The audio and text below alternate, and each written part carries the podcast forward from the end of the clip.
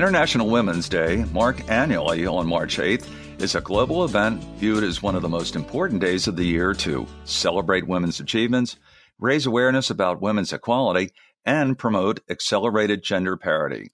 Welcome back to ClearPath, your roadmap to health and wealth. I'm your host, Al Waller, and with me is Catherine Collinson, CEO and president of nonprofit Transamerica Institute, and she's here to provide a greater awareness and understanding of this topic. So, Catherine, good to have you back. Hey, it's great to be here, Al. Now, Catherine, what else can you tell us about International Women's Day? Well, here's a factoid for you. You may mm. not know this. International Women's Day dates back more than 100 years. Uh, the very first International Women's Day occurred on March 19th, 1911, and it was established in Austria, Denmark, Germany, and Switzerland. And more than a million women and men attended rallies for women's right to work, to vote, to be trained, to hold public office, and end discrimination. Here we are more than a hundred years later.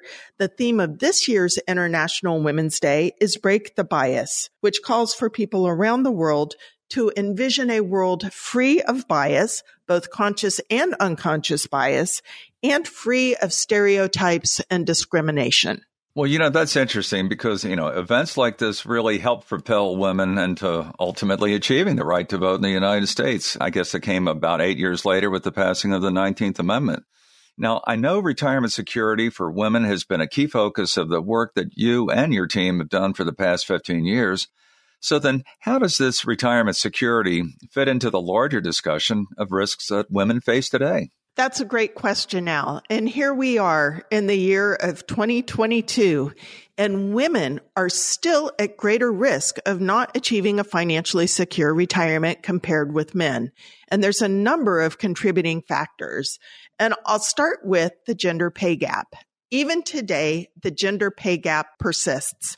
And I'll share with you an insight from the World Economic Forum that illustrates how slowly the gender pay gap is closing. They have done some research in their 2020 report, so it's a couple years old now. They've found at the rate things are going, it will take another 99 and a half years to achieve gender parity uh, around the world. And the US ranks 53 in the 153 countries in the report. So we've hmm. seen, and I've seen in my lifetime, a closing of the gender pay gap, but we've got, we still got a long got way a, to go. Yeah. A long way to go and uh, hopefully can accelerate that. But there's also other contributing factors that are inhibiting women's ability to achieve a secure retirement. So we've talked about the gender pay gap. Women societally are also more likely to take time out of the workforce for parenting and caregiving. And all these things negatively impact a woman's earnings, which in turn impacts her ability to save and the growth of her savings over a long-term career. So as we look at moments in time, we may see differences between women and men, but the different life trajectories over a course of a 20 or 30 or 40 year working career leave women with far fewer in terms of retirement savings and benefits compared with men. Everybody is at risk of not achieving a secure retirement, but the risks are even greater for women. And it's just so important that we're having these conversations, especially on International Women's Day, so that we can affect positive change. Absolutely. As you note, those are some mighty significant headwinds for women. And let's face it, women do take time away, you know, to start and raise families that more than likely are going to derail or suspend their career trajectory, which, you know, at the end uh, only serves to widen that pay gap. Now, with that said, I'd like to think we can, well, hopefully reach a consensus on the importance to achieve change focused on diversity, equity, and inclusion. Given your team has conducted a global retirement survey for the past 10 years, what I'd really be interested in learning more about is what you've uncovered in that research. Our Transamerica Center for Retirement Studies team has collaborated with Aegon on the Aegon Retirement Readiness Survey for 10 years now. It's a global retirement survey that uh, looks at various factors of retirement preparedness in 15 countries around the world. And we've also looked at the data in terms of how women and men compare. So let me share you with you some highlights from the 2021 survey that we conducted. As we look at life and retirement around the world, countries have very different retirement systems. What we found in the 2021 survey is women globally and in the US are generally optimistic about retirement. And when we asked word associations, the top three word associations that came up are leisure, freedom, and enjoyment. So that's good news that women are looking at retirement in a positive light. Women also share retirement dreams around the world. And those dreams include things like spending more time with family and friends, traveling, and pursuing new hobbies. In the US and global results are quite similar. Well, that's encouraging, especially noting that a lot of women carry a relatively positive view of retirement and actually look forward to being active. But then again, on the flip side, we've discussed some, you know, fairly significant risks and realities for women. So then how do you see those playing out? Well, their concerns are well founded. Uh, the survey yielded some alarming findings. Globally, just 22% of women workers and 31% in the US think they are on course to achieve their retirement income expectations. Regarding confidence specifically, Few women are extremely confident in their ability to fully retire with a comfortable lifestyle. And the response rate there is globally 10% are extremely confident. And in the US, that number is 20%. So only one in five. Well, you've covered a lot of the difficulties and the challenges women face. So then what sort of counsel, you know, would you offer women to help them improve their outlook in the future?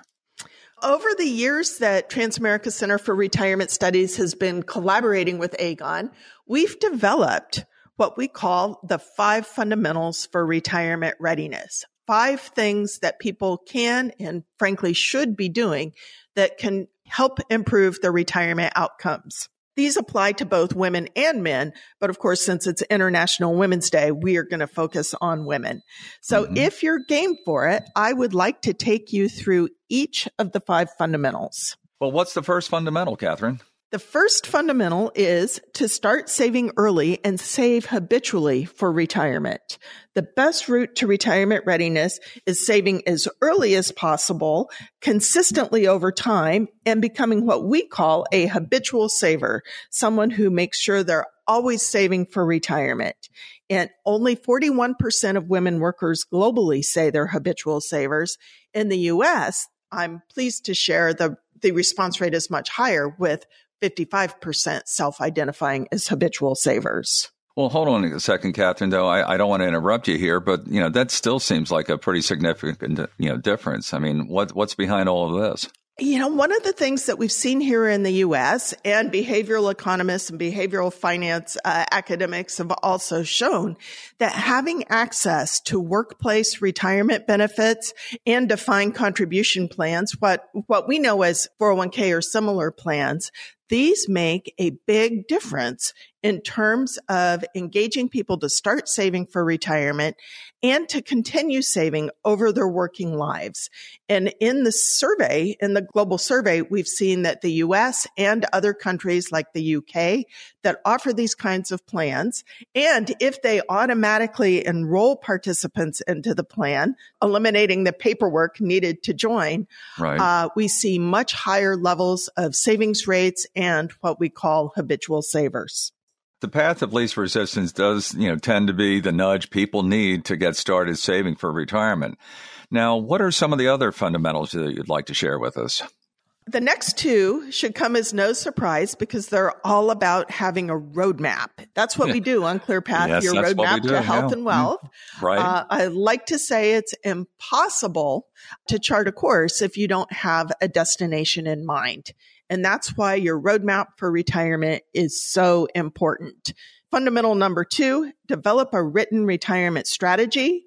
Only 17% of women workers globally have a written plan for the retirement. 30% of women workers in the US. There are more who say they have a plan that's not written down. It's good they're thinking on those terms, but it's even more important that they put those plans in writing. Uh, those plans are particularly important so you can measure your progress along the way. And if you find yourself veering off course, you can make some course corrections uh, over that journey that we call life. And a related fundamental, which is our fundamental number three, is to have a backup plan for unforeseen events. Over the course of our lives, life will throw us curveballs. We don't know when they'll come and we don't know what they are. But we, if anything, have learned that it's really important to expect the unexpected and have backup plans and contingencies in place, especially if we are at risk of retiring sooner than expected or planned. Globally, just 34% of women workers have a backup plan for retirement income if they're unable to work before retirement. The good news is that number is higher in the US. 45% of women workers say they have a backup plan. What gets measured or written down, you know, does tend to get done. Okay, now how about uh, your final two uh, uh, recommendations? Saving and planning for a long and healthy and prosperous life is much more than a mathematical financial equation.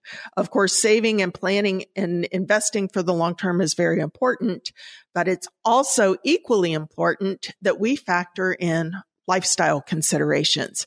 So the final two fundamentals relate to lifestyle. Fundamental number four is adopt a healthy lifestyle. The daily decisions that we make over the course of our lives can impact our health as we get older. Taking good care of our health can better our chances of being able to continue working, earning income and saving as long as we want and need. Our survey asked people about their top life priorities. 61% of women globally and in the US said being healthy and fit is a top priority. That's good news. Uh, it'd be great if we saw that percentage higher, uh, say at 100%, and that we're all mindful and that we're taking care of ourselves each and every day. The fifth and final fundamental is embrace lifelong learning. A commitment to continuing education is vital for keeping our skills up to date and relevant, gaining knowledge so that we can make informed decisions in this crazy world of fast paced change that we're living in. It's dizzying how quickly the world is changing and we all have to embrace our inner curiosity and keep learning because we've got to keep up with the times, regardless of what our primary goals are, if they're working, if they're family, or if there's other long-term goals that we have in mind. And on this note, regarding lifelong learning, the survey uncovered a huge opportunity. Many people simply are not thinking on these terms yet.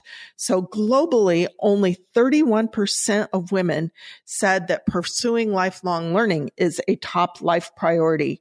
And the number is even fewer in the US at only 24%. Catherine, excellent points all around here. And as always, uh, thank you so much for joining us today. I, I honestly believe, you know, these insights and suggestions can really go a long way in assisting women improve their retirement outlook.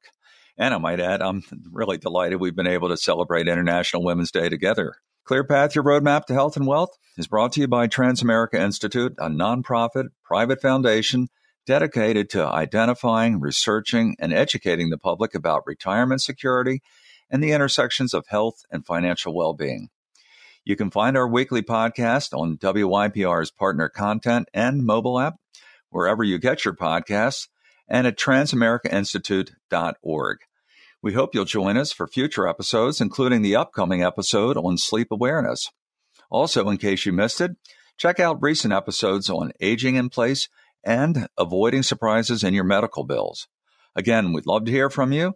So if you have comments, feedback, or topics you want to learn more about, contact us at info at transamericacenter.org.